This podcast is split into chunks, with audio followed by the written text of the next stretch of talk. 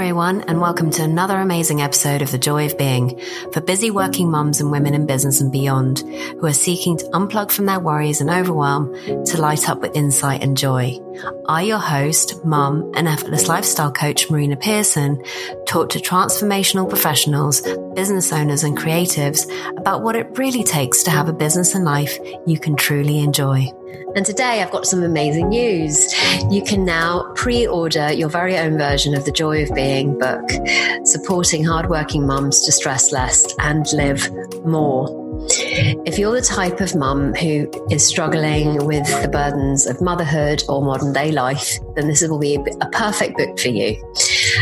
If you're curious, you want to know more, and you want to see what's up with that book, you can do so at www.marinapearson.com slash order. And there you'll find all the amazing goodies that you'll get if you pre-order the book before the 10th of May. Today, I get to interview the beautiful Penny Power.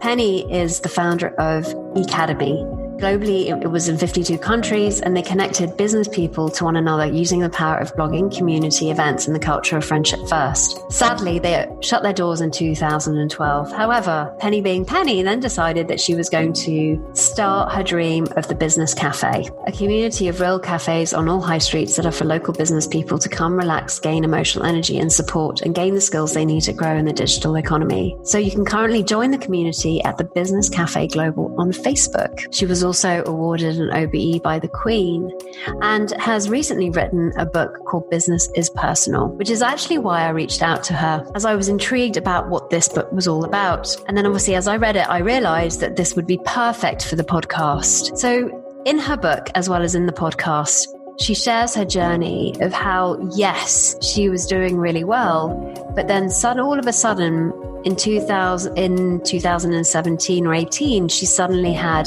hallucinations while she was at a workshop. And she knew that she needed to retire from business for a while to reevaluate and re-understand what was going on for her. And this is what birthed the book. So I got curious about what the journey was like for her, what she's learned along the way. And really, what I took from our conversation today was her taking back the power to not be under the influence of others and to really get clear and understand who's really driving the bus.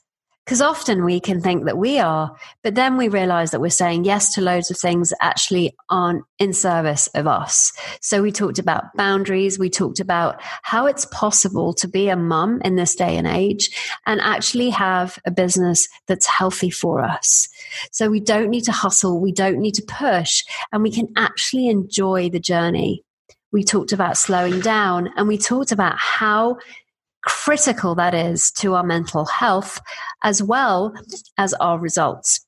So, if you're a mum that feels like she's pushing way too hard and feels like she doesn't have another option and is saying yes to everybody and putting herself last, then this is going to be an amazing episode for you. Enjoy. So I'm super excited to have Penny Power on here today. I've known Penny for ooh, almost 10 years now, actually. I've known of you and we've met in our social circles or at least seminars and so forth and so on. And it's such a wonderful honor to have you on here today. Oh, Penny. That's lovely of you to say that. It's very kind. I know those 10 years, they go very fast, don't they? I know. And so much has changed. Yeah. And I was really excited because you've just uh, brought out a book about business as personal.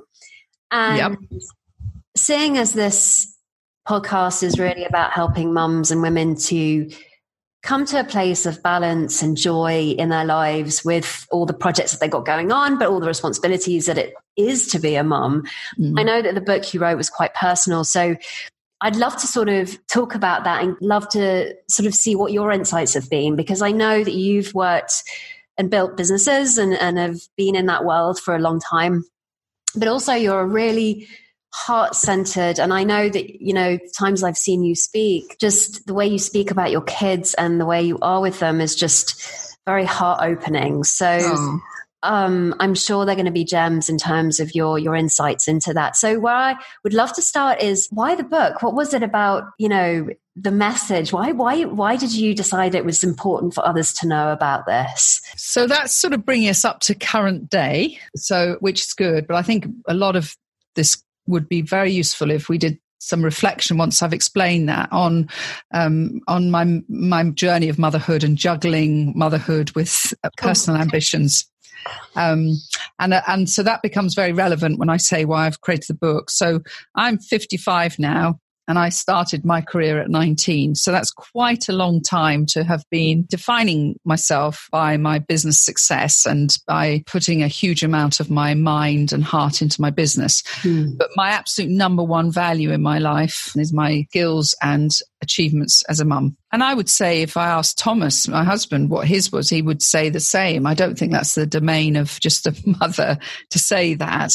Um, um, and the business's personal book that I wrote was is really a reflection of all the things that I wish I had known when I started out in the journey of being a, an entrepreneurial mother mm. um, with ambitions. Um, because I think sometimes we get sucked into a massive vortex of ambition and actually never really spend enough time thinking about, but what is my version of ambition and my version of success and what are my values and belief systems and where do I want to take my life as a, as a person? And, um, I got, you know, I call myself an accidental entrepreneur, when I started Ecademy in 1998, when I was 33 and I had three young children under four and a half, that took me on this unbelievable roller coaster journey that was uh, far bigger and far more demanding on me than I had realized it was going to be when I started out. So I never had time for self care. I never had time for personal reflection. And then I built a personal brand that I started to live up to. But it was, but it was, but it was created. Um, it was cre- created despite me, not because of me. Yeah. Yeah. Um, and um, I had a big shock in November uh, 2017, so 15, 16 months ago, that forced me to taking it to take to take a step back and have a year where I did some personal reflection. And in that year, I chose to, uh, for the first time ever, to do a bit of self care, but also to do a bit of um, support from psychologists and group therapy and meeting some phenomenal people that I've known in the Ecademy network, but never asked for help because one of the strengths of an entrepreneur is their independence, but one of their overdone strengths is their independence. you know, they find it hard to ask for help. And I've always been fairly open about my vulnerabilities and my weaknesses and who I am but I actually never deep down really reached out for any help. I never really acknowledged that I needed help with anything. Mm-hmm. And um, so that's the journey of the book. Um, and the book is when I was going through therapy, um, and a lot of it was about me, but me in the business world. And where, how do I show up and how do I manage the, the tough knocks and, and uh, the workload? I discovered things about myself my character, my personality, that had I known it 20 odd years ago, I think I would have created a different experience for myself. So I thought, well, why haven't I got 5 million people in the room with me while I'm talking to this experienced psychologist? And in the end, by turning it into a book, I hope to reach a lot of people and help them to maybe um, take control of the journey more than I did. Would you be able to sharing what you did discover? Yeah, well, it's a that's a that's a really big thing. I think the greatest thing I discovered is the importance of leading the life and business that you want. Uh, you know, I, I think whether you are a self employed person or you have ambitions to build a large organization, it is very easy to get up and perform a role of being a business person that never actually gives you the opportunity to say, but is this really what I want? Is this really delivering me joy, personal joy? And that's not about having your why. I've always had my why. You know, the Simon Sinek, you know, I've, I've known my why since I was a child. I've always known what I wanted to give to the world, but it was more about what is my what, you know, what gives me joy? What mm. business model that would suit me? What are the people like that I want to surround myself with? What are the business models um, and we're now in a world of compare and despair where whether we like it or not, the social media world is incredibly critical to us. And I obviously trailblazed that with Ecademy. But we can, no matter what our mood is, whether it's good or bad, we can go online and find ourselves looking at other people's lives and thinking, well, why aren't I doing that? And why didn't I go to that event? Or why didn't I think of that idea? Or why didn't I apply for that award? Or, and, and it can actually have an impact on our own beliefs around ourselves and our own self-worth mm. and so i think it, you so what i really deeply learned was how how do i want to live the life that gives me joy and happiness? And what are my values that will show up in that, that will make me feel I'm in more control of my life? And I use this theory on myself all the time. You know, I've got a, a 26 year old daughter who's a phenomenal, phenomenal mind, phenomenal energy. She's phenomenal. And she'll be, t- she'll tell me all the things I should be doing. And I have to calm myself down to think, yeah, well, do I want to do those things? Mm. You know, and so when we take on business coaches or we set ourselves our goals, I don't think we often think about our own expectations of life and our own capabilities and our own resources and our own desires. So we just try to be too much. And that's when our limbic system gets overwhelmed. Mm. So from, I learned a lot about how the brain works. Um, how we can get overwhelmed, how to protect myself, what res- true resilience is, um, and I just learned the life that I want to lead. And I learned that I was doing a lot of things right, but I realized that there were some tweaks that would make it better. So that was actually was going to be my next question, which mm. was um, what are some of the things that you saw that you wanted to change that somehow you were living the life, but not quite what you wanted? I think it was a lot of it was how much I pushed myself. I had a ridiculous expectation of myself as a person. I didn't know how to say no. Definitely someone that wants to help people. And and I think that there is there's become this um, very very dangerous uh, form of marketing um, or brand building that's taken place, which is um, can I pick your brains and have a coffee?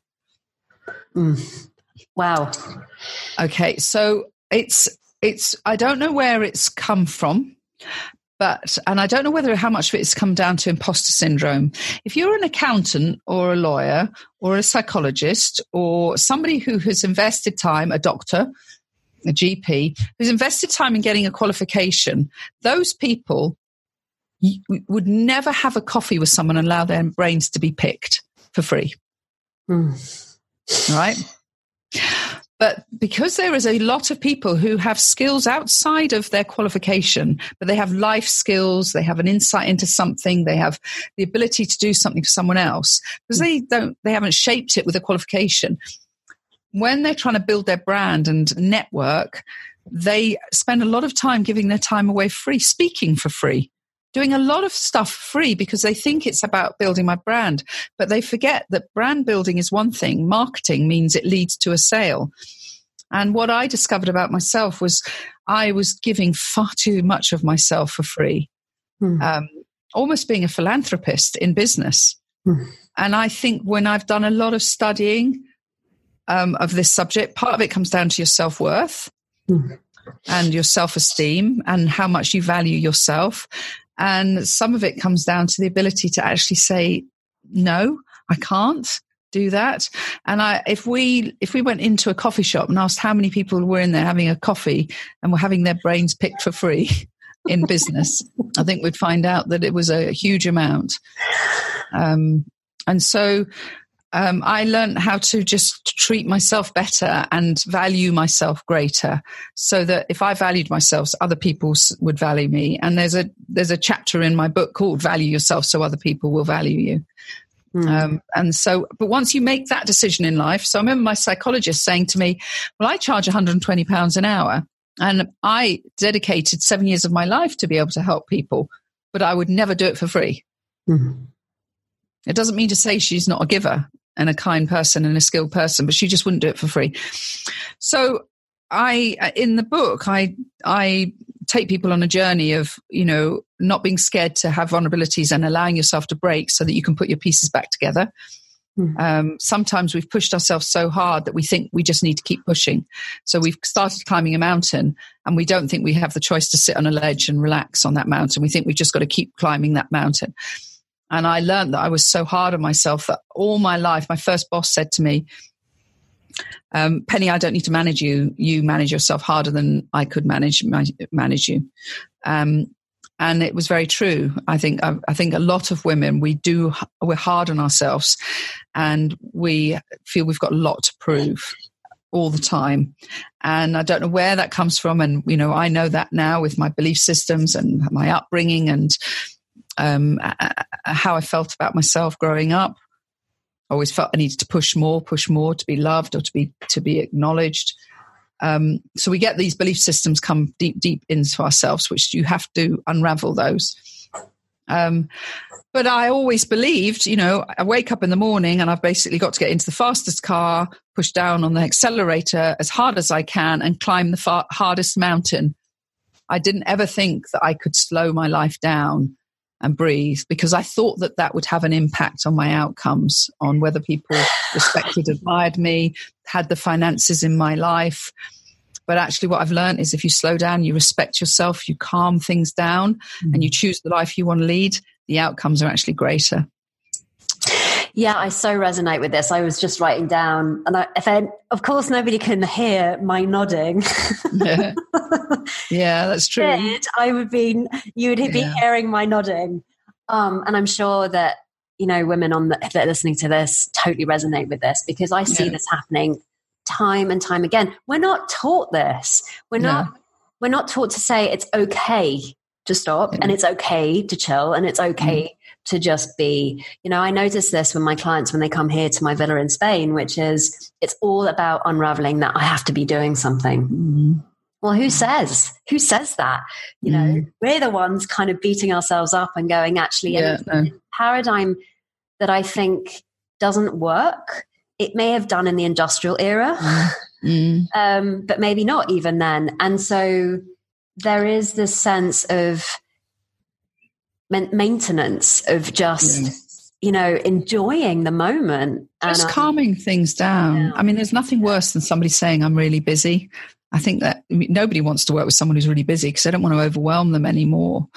Um, and so i think you know learning learning to calm it down. I mean also you know if i was to get up every morning and go onto a treadmill and run at eight you know put my tra- put it on an incline of five degree or whatever it is and and set the, t- the speed at eight which you can do in a gym and did that for 14 hours my muscles would be pretty bloody exhausted mm-hmm. but we get out of bed and we put our brains into that gear and we never rest it mm. and you know so i'm a great advocator of have a duvet day if you need it um, but you know mental fitness is very different to mental health. What I really learned was I I thought when this whole thing about mental health was coming on, I'd thinking, well, I'm very lucky I've never had depression.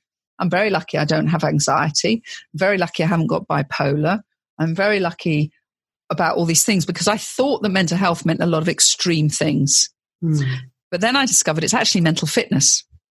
You know, every day I get up and I brush my teeth so they don't fall out. Mm. And I go to the gym four times a week so that I stay fit and energetic and manage my cortisol levels and my adrenaline levels.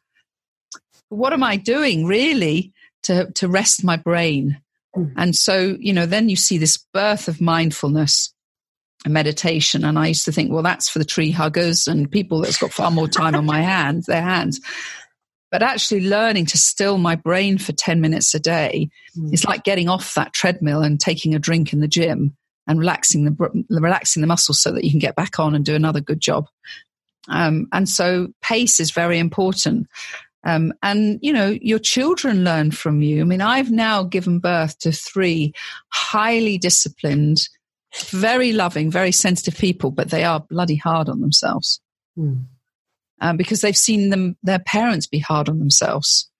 Um, and I'm now te- trying to teach them, and and in fact, they're they, they're learning it faster than I did.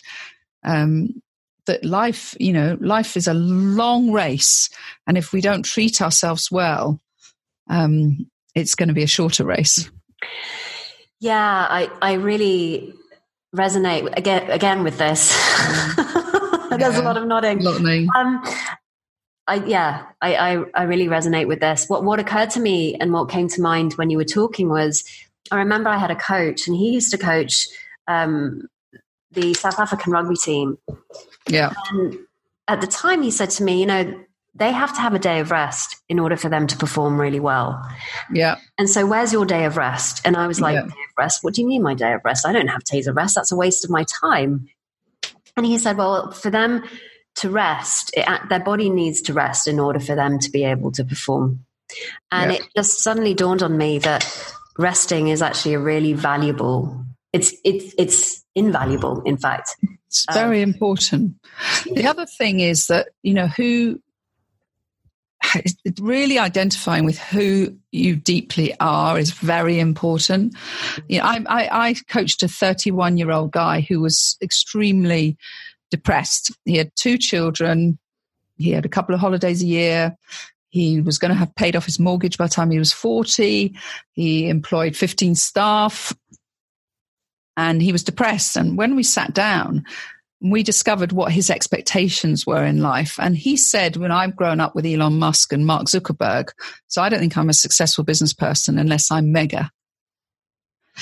He'd set himself a very unrealistic set of expectations about his ambition. And I think we all really need to deeply understand our level of ambition and what is within our ability to achieve and also how much are we willing to sacrifice for that.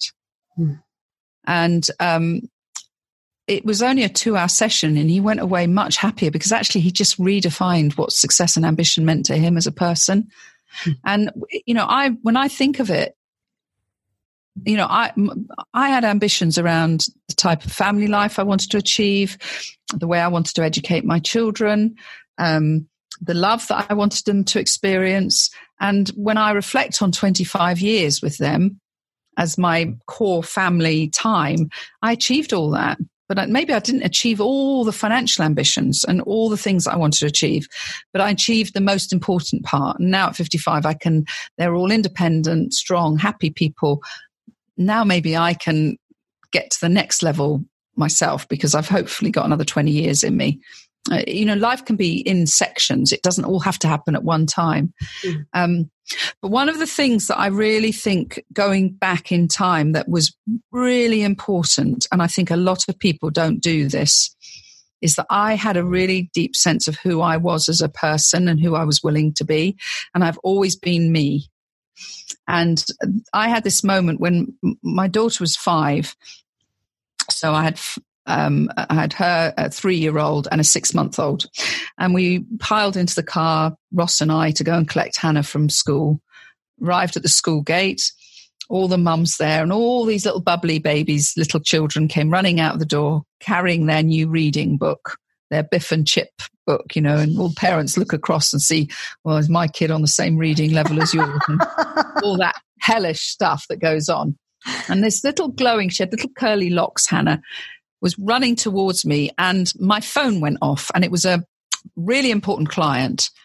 And I knew that I needed to answer it and say to them, can I ring you in half an hour? So as she was running towards me, I answered, I said, I'm really sorry. I'm at Waterloo Station and I, it's too busy. I can't speak to you at the moment. Can I ring you in half an hour? Put the phone down, cuddled Hannah, chatted to her about a book, bundled them all back in the car, raced back along the road to get to home to be able to settle them and put made this phone call. And as I was driving, and I can remember the exact point I was driving past, it was past the riding stage, uh, studio. I thought, why did I pretend that I was at Waterloo Station and not say to that person, just picking my daughter up from school, really important to me, I'll ring you later? Or even, why did I even answer it? So, why did I lie that I was working in London when actually I was picking up my daughter? And that was the biggest moment for me in saying to myself, I'm never going to lie about who I am. I'm a working mother. I adore my children and I'm only going to work with people who accept me for who I am and accept the life that's important to me. And it was a really big, important moment to me. So when I started the Ecademy, about six months after that, I put a CEO in place as to run the business because I knew that I couldn't be the CEO of this organization because it, I wouldn't be able to put my children first if I was. And I think that we have to know what our own limitations are and how much we're willing to sacrifice and what we're willing to sacrifice in our ambitions and live by the values we've had. And from, I have always known as a mum that my default position would be my children. So whenever I was in a situation where do I go to the nativity play or do I go and pitch to that client that I was trying to get for the last eight months and they finally give me a date, it would be an absolute no brainer. I would always default to the nativity. I just created the default position of my family first, always. And then that stopped that horrible head fuck of of what should I do? And I never ever will regret that. That's so so beautiful because what I hear in that is you got clarity on what was important to you right Absolutely. from and often I see mums running around because they're not clear or at least they haven't made it clear of themselves what they're going to prioritize first and what their lifestyle is going to look like. Yeah. And then possibly actually have their business and their work support that. But they run exactly. in fear of they run in fear of, you know, losing that client or their, you know, boss um basically, you know, saying, No, you're not gonna have that job or yeah. Yeah they run in fear of that. And, you know, when we're really clear on what it is that we stand for, it makes it so much easier to make decisions, um, but also to be able to actually be true to what we stand for. Absolutely. There's something somebody said to me years ago, and I put it in my book about I think ultimately we all seek happiness. I mean, I never expect every day to be happy. I never expect every moment in my life to be happy. That would be the wrong expectation and belief system. But I do believe whatever happens, I can return to happiness. And this guy told me that he had watched a documentary on happiness, and it was a huge research study had been done between governments and everything. And one of the things that it was the takeaway from it was that if you imagine happiness is in three parts of you, so you've got 100% happiness, 50% of it is your constitution. Are you naturally a happy person? And if you're not naturally happy, then probably you need to start looking into that and realizing why have you grown up or deeply unhappy? Um, because that's your constitution. And if you can say to yourself, yeah, I think my default is to be happy. That's good. And that's 50% of the way there.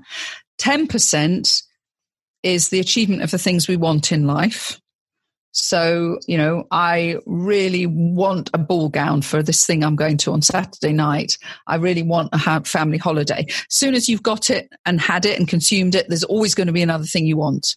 And therefore, you've got to assume that 10% is always going to be moving. And that's why we progress as a civilization. That's why we progress and innovate as individuals and as a nations the 40% of happiness is made up of how much control you feel you have over your life. And the moment when you're overwhelmed is when you lose control. And when you look at that scientifically, um, some people will have um, heard of you've got a system one and system two brain. Um, system one brain actually can manage two to three million things at any one time.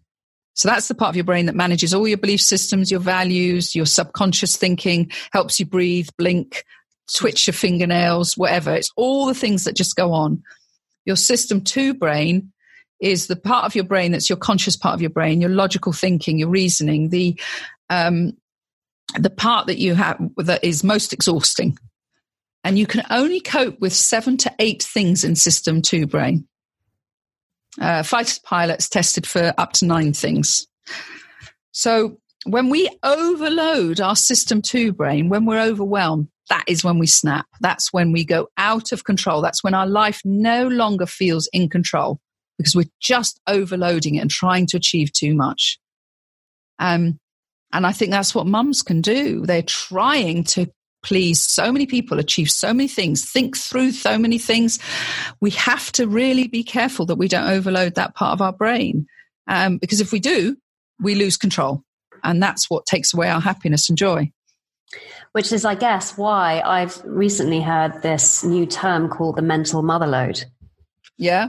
Which is kind of interesting. It's kind of been, I've seen it show up in social media areas and so forth. And they talk about it, which is um, the amount of mental stuff we carry. Yeah. And and and something that that sort of um, jumped out at me when you said, you know, we can always return to happiness.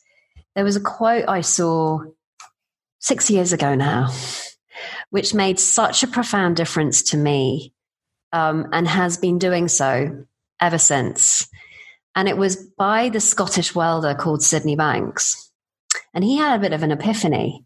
And his epiphany was thought creates everything.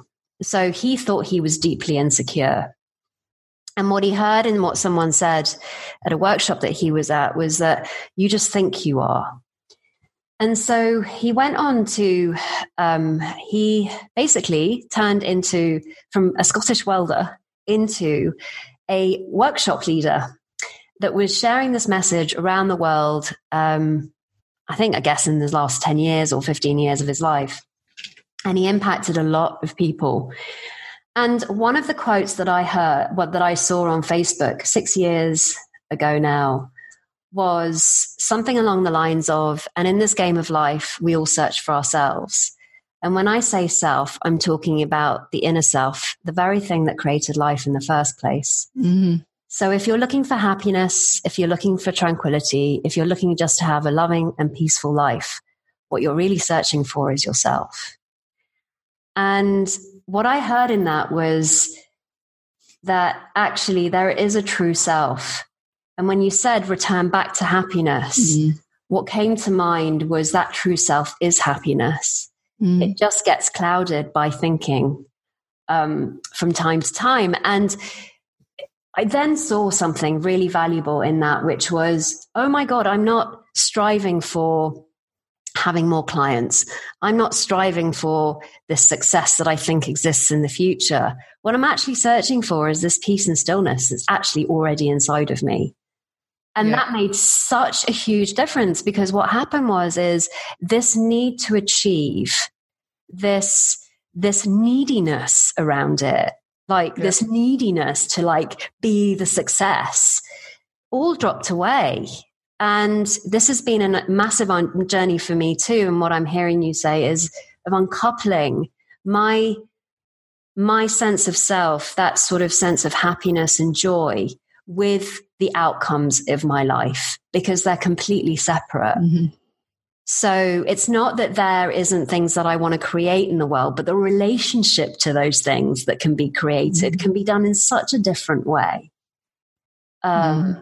And that's kind of what I heard and what he said. And yeah, so I just kind of, when you said return to happiness, I mm-hmm. love that because what I heard you say is that it's coming back to the innate happiness we actually all have inside. Yeah. And and whatever it is that's made you unhappy, solve it, you know, take control of it and solve it, and then happiness will return. Don't necessarily put up with things that are making you unhappy. So that includes, you know, choosing what clients you work with, firing mm. clients that know, that, that that have taken control and are demanding more of you than than is fair um, choosing suppliers wisely that have integrity. Um, uh, you know, surrounding yourself with people with the sort of energy that you want. You take control of every aspect of your life so that you can, so that it works for you, you know, and take control of your own form of ambition and expectations uh, if they're not realistic. So, you know, as I say, you can't always be happy. Challenges and adversity happens, and, and and embrace that adversity because it will make you stronger and less smug. I can't bear smug people. I can't bear it. I can't bear people. Who, now tell I'm, me how you really feel, Penny. No, I just can't. I can't. I, I, it's really interesting. I've launched this mastermind group, and I'm going to work with uh, teams of 12 people and um, really support them through a journey of, of their business. Uh, through my connections, my skills, and the shared knowledge and connections and skills of the people in the room. And I've interviewed 46 people for this. And wow. When I get on a phone call with someone who's smug, I immediately switch off.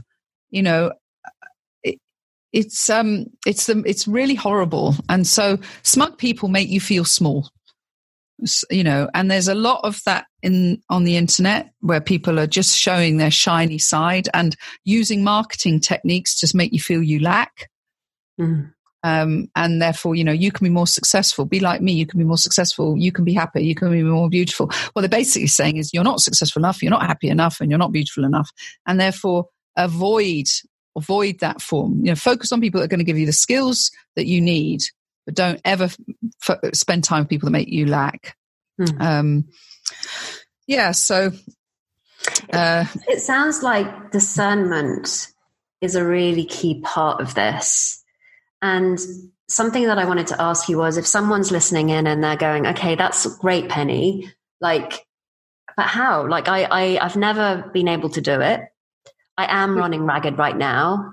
I am saying yes to everything. I'm so scared that I will lose those clients. Like, what a, you know, or that somehow I'm going to piss someone off or I'm going to rock the boat. And I don't know if I could live with that. So, what are some of the things that you've seen that have really helped you or insights that you've had that, that you might be able to share? I, I think if, first of all, you need to have a lot of self awareness and you need to take yourself away into a quiet corner of a coffee shop or at the bottom of your garden or somewhere without your phone and really do some deep self analysis. And that's not a spiritual stuff. That is about really being honest with yourself about what's happening in your life and where do you feel out of control with it and what do you want out of your life. I mean, really start with that and then write a list of all the things that aren't quite syncing right. Now, it might be that you need more skills. It might be that you need to have more confidence in yourself. There's a lot of unpacking and, and, and therefore sometimes you need a sounding board. You need a good person to talk that through with. And I avoided that for a long time. I didn't think A, I could afford it, or B, I didn't, couldn't afford the time, or C, I thought it would be too indulgent, or I didn't want to show my vulnerabilities. Whatever it is that's holding you back, but it is important to be able to talk things through with somebody else because clarity you get when somebody asks you questions, you know, why aren't you taking control of that? Why are you still letting that person make you feel that way? Or why are you expecting that of yourself? Can really help you to hone it in. I think ask yourself, first of all, is it working for me? Is life working for me as I want it to at the moment? And if it isn't, then start unpacking it really deeply unpacking what can you do because you can all, everybody can get control of their life and and find a better way for themselves um, and you know, there's this thing, positive surrender, which I really liked. I I read about it years and years and years ago. And you read this stuff, and then it's not until it's time in your life that it comes true. So somebody will hear stuff now, and it might be ten years forward. They'll think, "Oh yeah, Penny mentioned positive surrender." We it's important that we get to a stage in our lives where we identify things that aren't working, and if we can't change things, and we're the only thing we can do we, to change, because I can't, you can't necessarily, I had some investors in my second business that I was never going to change the way they treated me. They were the wrong people to have got into my life.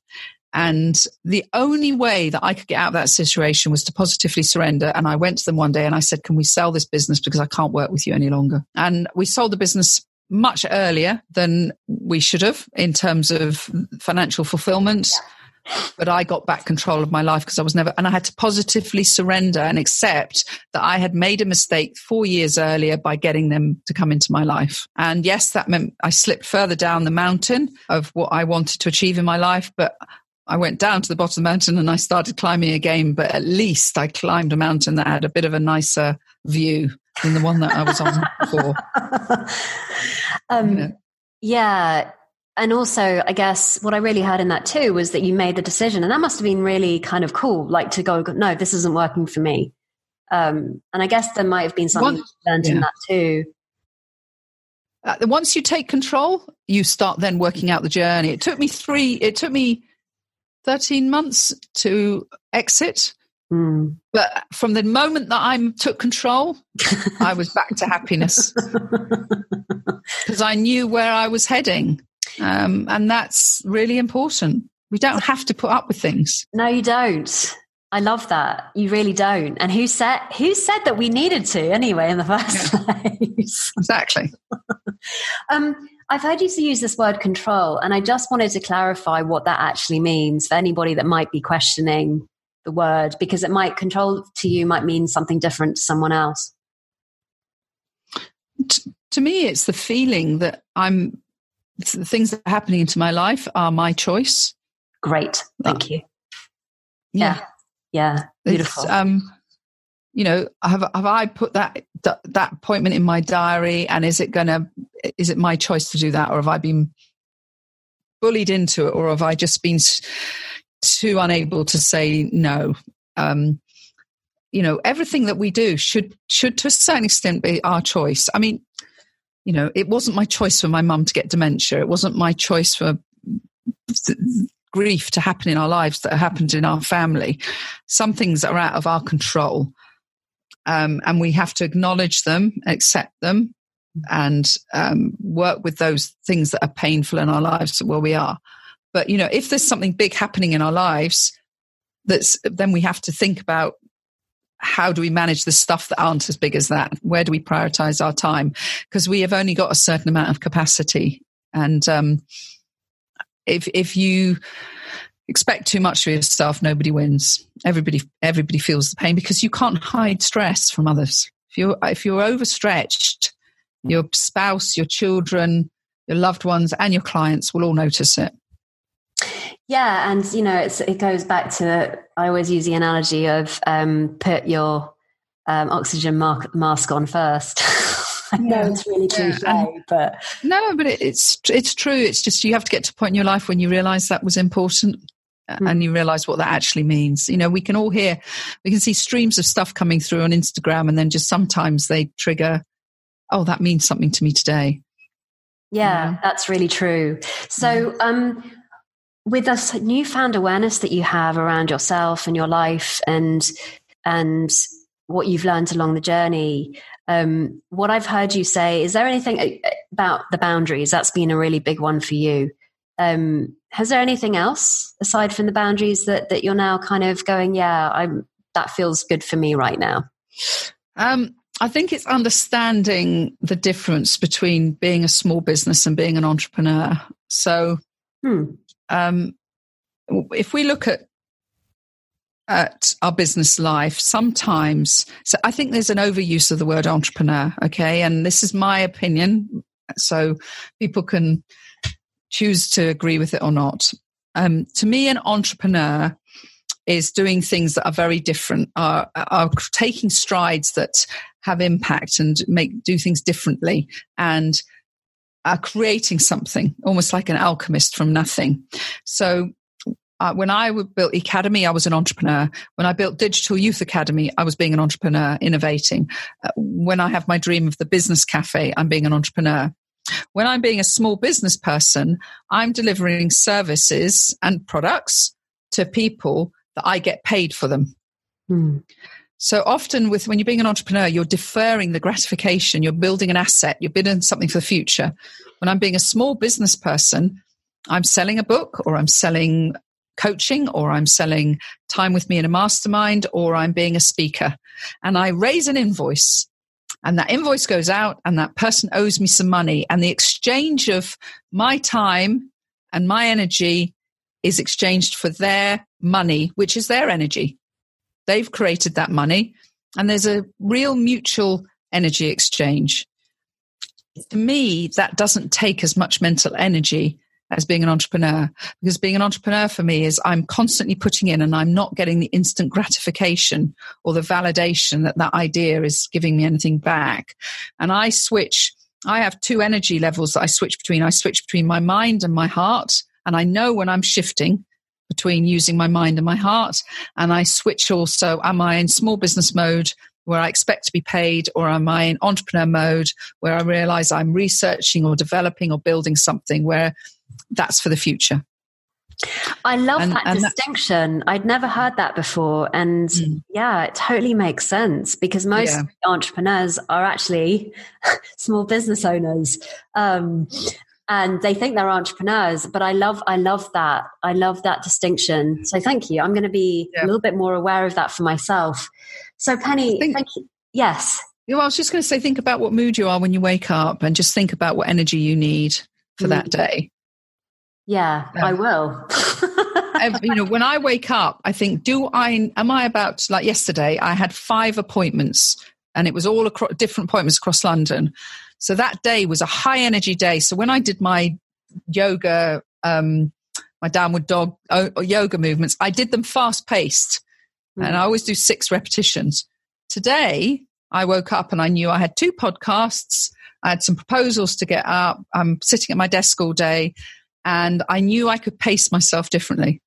Mm. And therefore, my yoga movements this morning were still six, but they were slower. Beautiful. I'm gonna I'm gonna really sort of take that away. So, um, if anybody that's been listening to this wants to contact you, um, how can they do that when they want, or they want to get their hands on your amazing book? How can they do that? On my book, well, I've recorded my book on audio.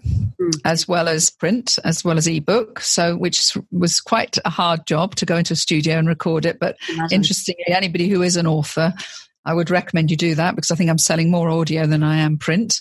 Interesting. Yeah, which is very interesting. And actually, quite interestingly, the audio people say, "Oh, I bought, I downloaded your book and listened to it as an audio, but I've now ordered it as a print book." Huh. So you get double. That a little bit of an insight. yeah, and it co- just so people know because it's quite an interesting thing. It cost me about two thousand pounds to do the audio recording. yeah, a lot of money, but you know, I think it's really worthwhile. So that's going into a sound studio and using a proper sound engineer. How exciting! Um, that's a bit of an insight. So my book is available on Amazon, and it's a lot cheaper on Amazon than it is on my website. So my website is retail price of fourteen ninety nine, and on Amazon you can get it for nine pounds something. and that's because Amazon set the price. So they don't change the amount that the author gets, but they choose if it's going to be a volume book, they, they tend to reduce the price. And I've got my website, pennypower.co.uk, and people are ordering my book on there because I can send a signed version, which is quite nice. And uh, there is uh, ways to find out about coaching and the mastermind and, and stuff and my blog. Um, so that's pennypower.co.uk. And then I've got my Twitter, which is at pennypower. Uh, I'm on Instagram, LinkedIn, Facebook. yeah. Well, thank you so much, Penny. It's been such a divine time and space to share this with you. And uh, yeah, and I'm sure that everybody else that's been listening has got as much out of it as I have. So until the next time. Thank you. Brilliant questions. I really enjoyed it. Bye bye for now. Thank you. And there we have it, another amazing episode of The Joy of Being. If you enjoyed this podcast, you may well enjoy the book as well. You can either download a free chapter, www.marinapearson.com slash chapter where I go into much more depth into how we can create more time and space as mums. And if that doesn't fly and you're more curious about getting the entire book, then you can do that too at www.marinapearson.com slash pre-order. There you'll find a page with all the amazing goodies that you'll get if you pre-order it before the 10th of May. So until next week's episode, remember, you are the joy you seek.